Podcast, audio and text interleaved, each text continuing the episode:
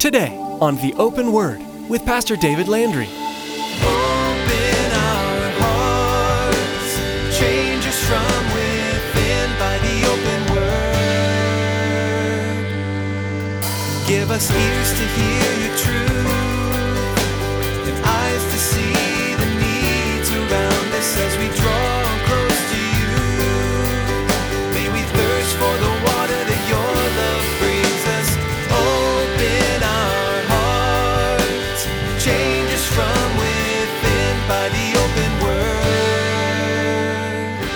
Personally, I believe that mankind still spits in the face of God.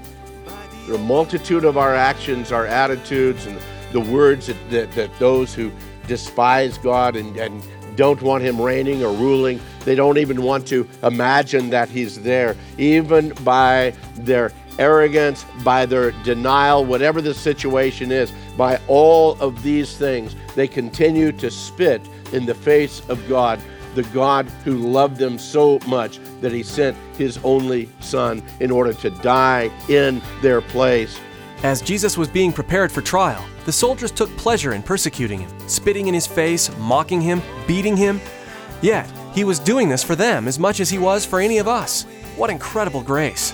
As Pastor David explains in today's message, humanity continues to spit in the face of God through their ignorance and denial of his sovereignty and loving forgiveness. There's no neutral ground. Either you are with God or you are against him. Now here's Pastor David with today's message entitled Spitting in the Face of God.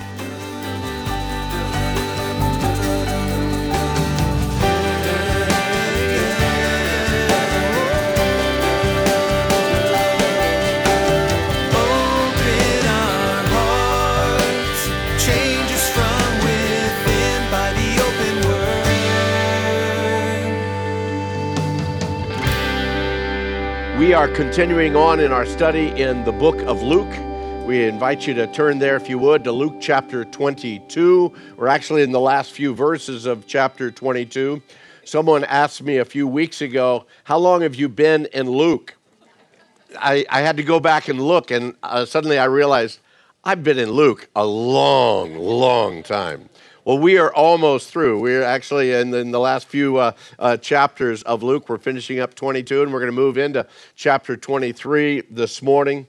Uh, one of the things that we've shared over the last couple of weeks is, again, uh, we're at that time and event of the last of the ministry of Christ. We had had the upper room uh, event with Jesus and his disciples, uh, Judas leaving the upper room to go and betray him to the Jewish leaders. We had from the upper room the time of going over to the Garden of Gethsemane, the, the deep prayer, the, the, and the anxiety that, that filled Christ during that time, the stress that was there to the point that his sweat drops came out as even as blood as he prayed so earnestly, Father, if this if it be possible that this cup pass from me, let it pass. Nevertheless, thy will be done. We had the fact that at that point in time, as he went and woke the disciples up, because as he was so earnestly praying, the disciples were sleeping, and as he went to wake them up the third time, suddenly the, the, the, the mob scene showed up with Judas in the lead. He came up and kissed Christ as an identifier for the mob to come and arrest Jesus. At that point in time, you remember Simon Peter, moving in the flesh rather than moving in the spirit, drew out his sword. And we spoke about the fact that you and I, working in the flesh, we do not accomplish the things of God's kingdom. And only when we work and when we move in the spirit. And just as uh, Simon Peter took off the ear of Malchus, the high, uh, the high priest's servant, we do a lot of damage to a lot of people when we move in the flesh. But Jesus brings about healing when we move in the spirit. Well, they've arrested Jesus. They've taken him, first of all, to Annas' house, the former high priest. And now he is at Caiaphas' house. And there in the courtroom uh, or courtyard of Caiaphas was Simon Peter make, warming himself there at the campfire of the enemy. And that's where he found himself denying Christ for three different times. That's where we were last week. And once he realized that he had denied his Lord three different times, just as the Lord Jesus told him he would, he went out bitterly weeping And it was a weeping of repentance, a weeping of sorrow. Not simply because he was caught in the act, but because, again, it broke his heart that he had denied his Lord three times there that evening. That's where we pick up the event and the, the situation going on with Jesus. We are uh, looking at all of the trials that he's going to be going through. We spoke last week that there's actually six different trials, and I really, we can't even call them trials. They're more like uh, inquisitions or kangaroo courts as he's brought before the Jewish leadership. First Annas, then Caiaphas, and then the Sanhedrin. And then from there, he goes to the secular courts of Pilate, and then Herod, and then back again to Pilate. And no matter how you look at these events, how you look at the situations that Jesus found himself in, the end result is the same. The innocent Lamb of God, our Savior, was treated like a common thief, like a murderer, and he was placed on a cruel Roman cross and he died for the sins of the world. He died for the sins even of those who were responsible for nailing him to the cross. And even as he hung on the cross, he looked down down on those people. And to his father, he cried out, Father, forgive them because they're clueless. You know what? The world today still is clueless. They don't know the greatness of the love of God for them. And so they continue on in their rebellion against God. And all the time, God has his arms outstretched for them. But I've loved you with an everlasting love in order that your sin might be forgiven. Charles Wesley, he penned the words back in the late 1700s. And can it be that I should gain an interest in the Savior's blood? Died for me who caused his pain, for me who him to death pursued. Amazing love, how can it be that thou, my God, shouldst die for me? Amazing love. How can it be that thou, my God, shouldst die for me? Look with me, if you would, here in Luke 22. They've taken him away from the garden. They're at the home of Caiaphas. We're down in verse 63 of Luke chapter 22. Now, the men who held Jesus mocked him, and they beat him and having blindfolded him, they struck him on the face and asked him, saying, Prophesy, who is the one who struck you? And many other things they blasphemously spoke against him. And normally, when you strike somebody in the face, whether you strike them with an open hand or with a clenched fist, they can see it coming and they can kind of respond back and uh, at least respond from the blow a little bit. But when you blindfold someone, they, they don't know when the hit is coming or from what direction it's coming. They have no opportunity to be able to, to kind of soften the blow in any way. They blindfolded our Lord and began to beat him with the full force of each strike. And then they would say, Prophesy, who hit you? Supposed to be this great prophet. Who was it that hit you? You know the interesting thing about that? You can blindfold him, but he would know exactly who hit. Who hit you? Oh, Nathan, I know that. Whoa. Wouldn't that surprise you? Oh, Aaron, that was you. But he didn't. Like a lamb is quiet before his shears, so he stood quiet against those that came against him.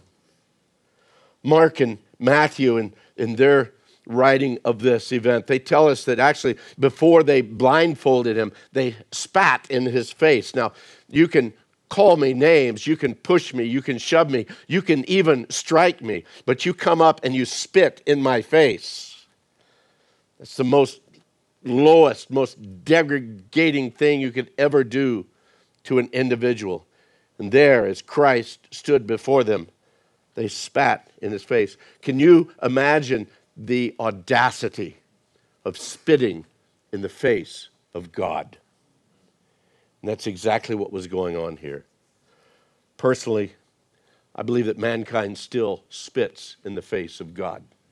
There are a multitude of our actions, our attitudes, and the words that, that, that those who despise God and, and don't want Him reigning or ruling. They don't even want to imagine that He's there. Even by their arrogance, by their denial, whatever the situation is, by all of these things, they continue to spit in the face of God, the God who loved them so much that He sent His only Son in order to die in their place to again pay for the sin that they've committed in order that the God who they spit at and who they curse about could become their loving heavenly Father, forgiving their sins and assuring their eternity in presence with Him. We'll look at that further this morning as we go on.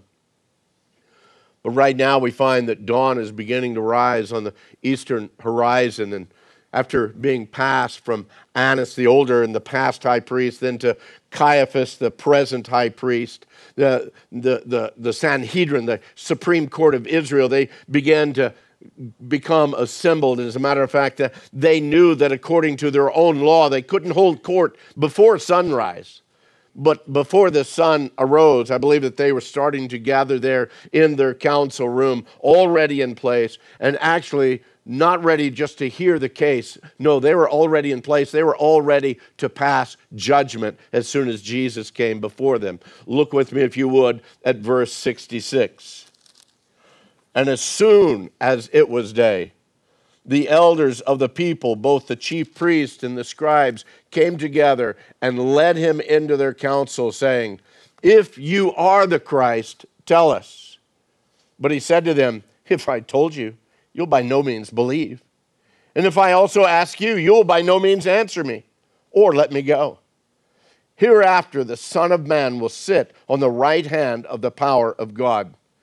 And then they said, Are you then the Son of God? And he said to them, You rightly say that I am. And they said, What further testimony do we need? For we've heard it ourselves from his own mouth.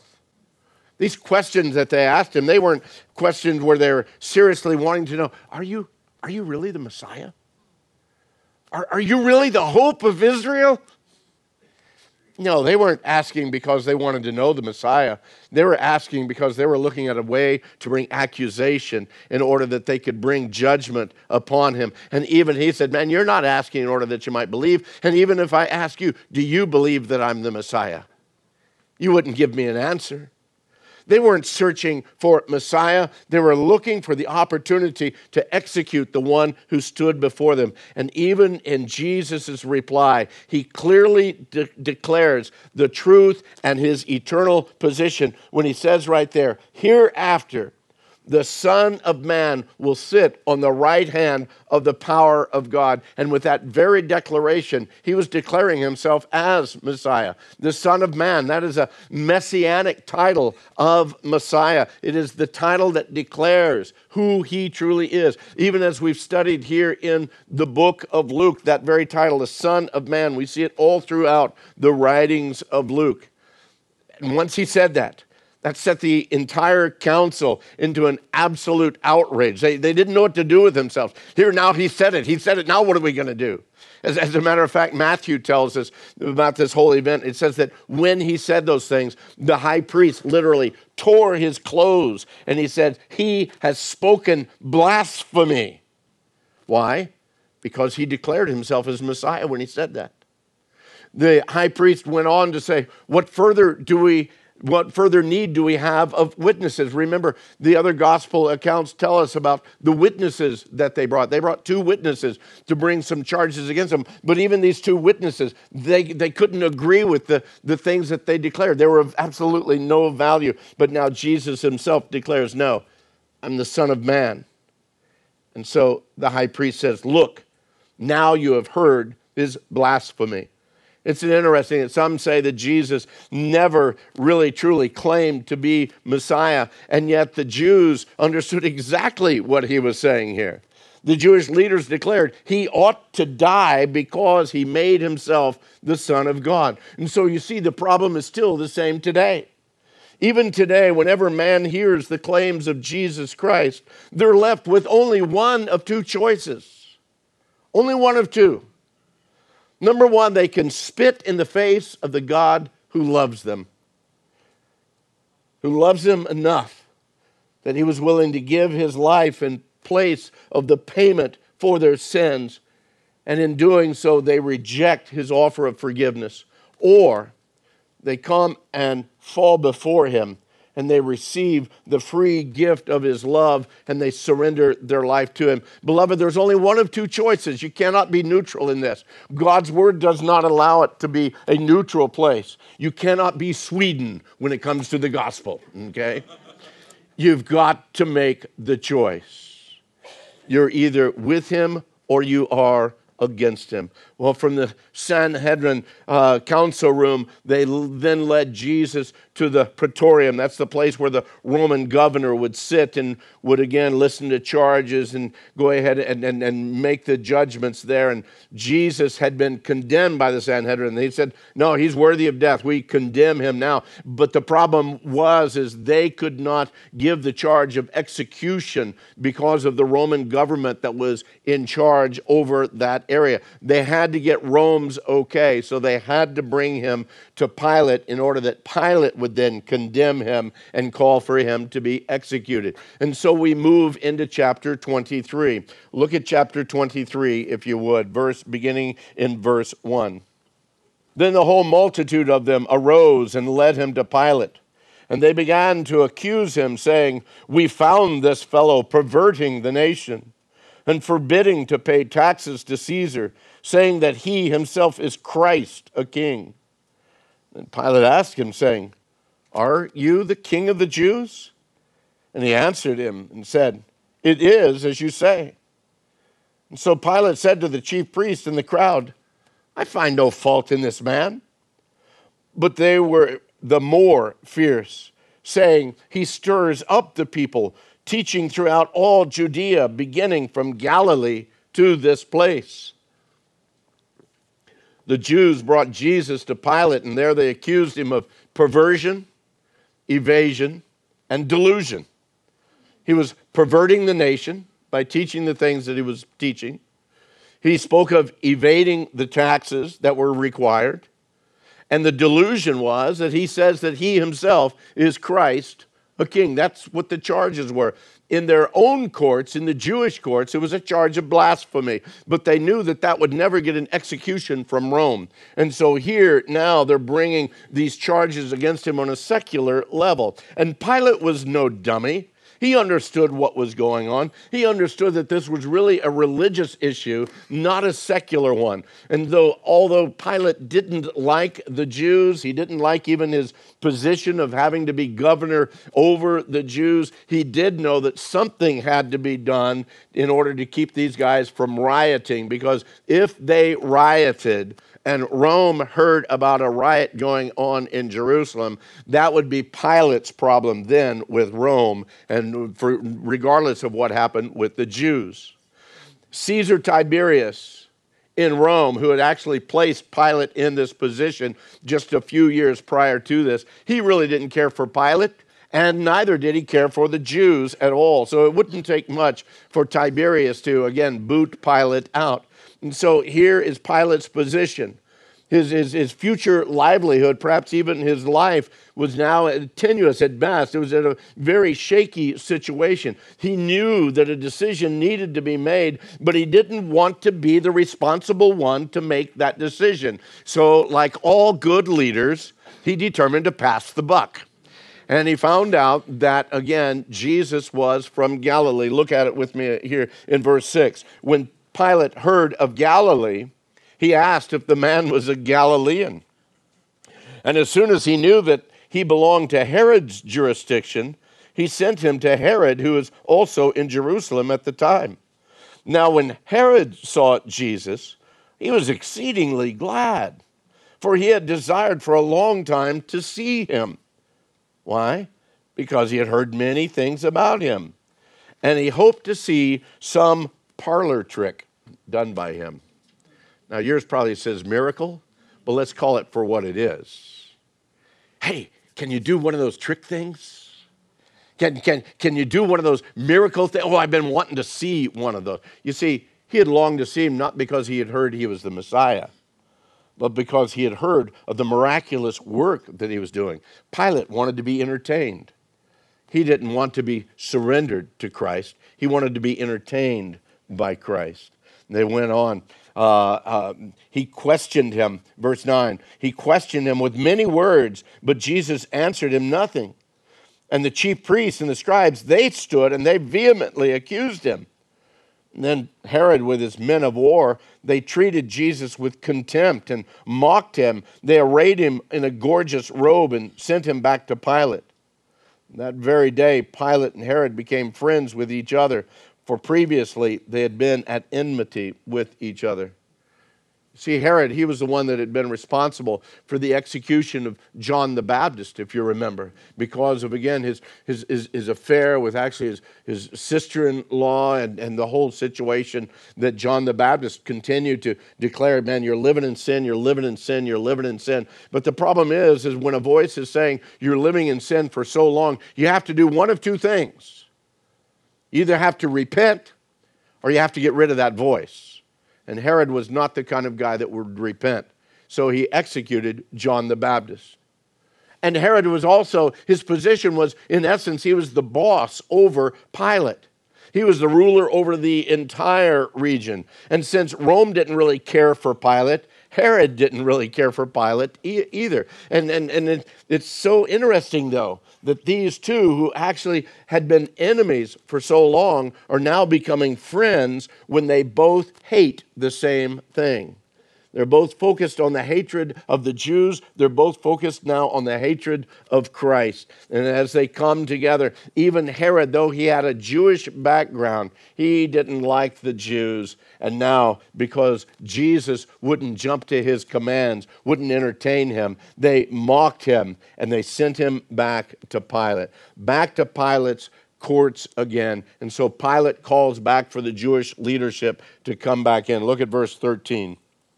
Then Pilate, when he had called together the chief priests and the rulers and the people, said to them, You've brought this man to me as one who misleads the people.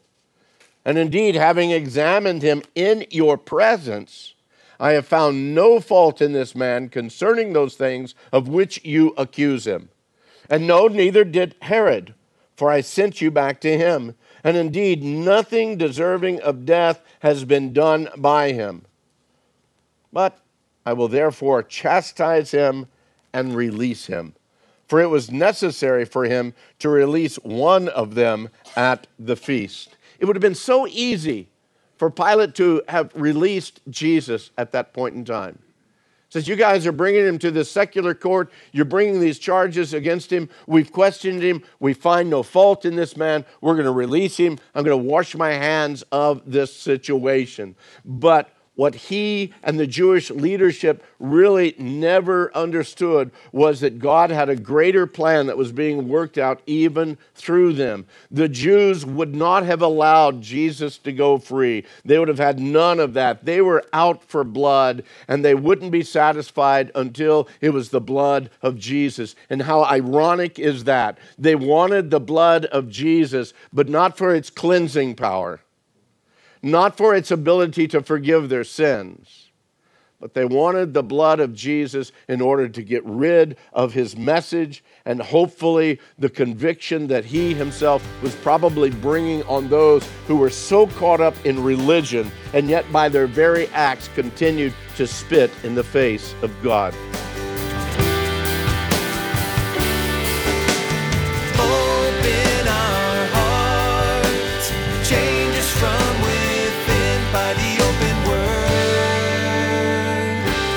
Learning more about Jesus is the single most important thing we can do as Christians.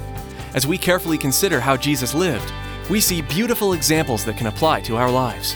Though the entire Bible is rich with symbols and images that point to Jesus, the Gospels are grand central station for who Jesus is. Join us each day as Pastor David teaches through the Gospel of Luke. You can get a free copy of today's teaching at our website. Simply log on to theopenword.com. That's theopenword.com. Although the open word is a huge blessing, we pray that it's not your only source for the teaching of the Word of God.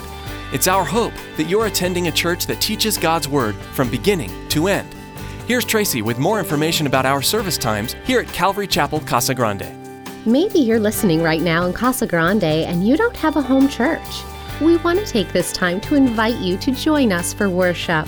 We meet Sunday mornings at 9 and 11 a.m., at 6:30 p.m. every Wednesday and Saturday. For more information, call us at 520-836-9676. That's 520-836-9676. Or log on to theopenword.com and follow the link to the church website. Thanks, Tracy. Well, that's all the time we have for today. You've been listening to The Open Word with Pastor David Landry. Please join us next time for the next edition of The Open Word.